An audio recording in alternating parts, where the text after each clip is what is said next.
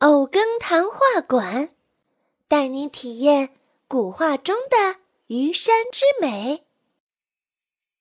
欣赏完书馆的书法艺术，想必大家一定意犹未尽。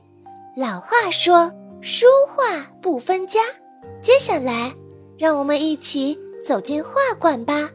在画馆的大厅，可以看到正中央的牌匾上写着四个字。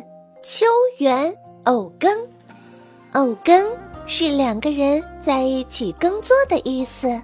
这是在牛耕发明之前，西周的一种协作劳动的方式。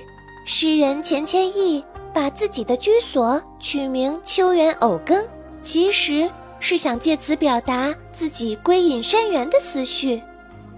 走进画馆。一幅带有光效的立体浮雕山水墙，让人眼前一亮。在看画之前，让我们一起来了解一下影响了画坛三百多年的虞山画派。是谁开创了这个画派呢？他就是赫赫有名的清初画圣王辉。因为王辉是常熟人，常熟有虞山，所以。被称为虞山画派。王辉出生在一个贫苦的家庭，虽然没能赢在起跑线，可他非常喜欢画画。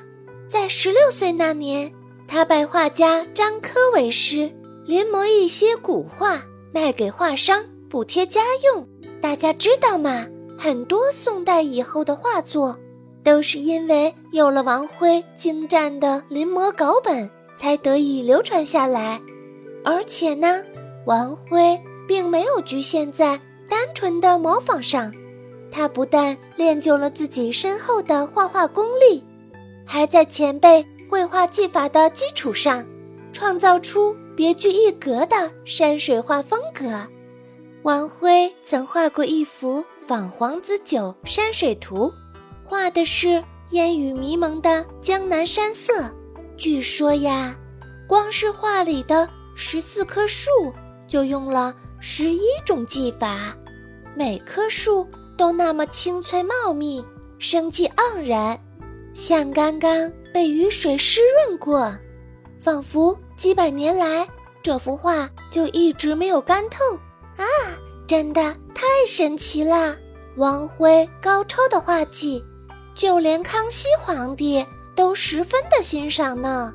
当年康熙南巡归来，召集了天下所有的画家，让他们一起画一幅南巡图。可是大家都不敢下笔。王辉大胆构图布局，指挥其他画家分工绘制一幅气势恢宏、长达二百一十三米的画卷《康熙南巡图》。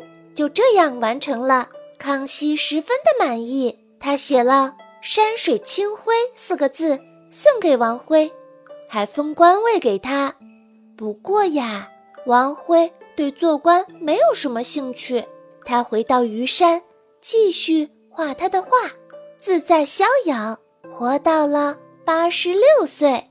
在常熟博物馆收藏有王辉很多旷世佳作。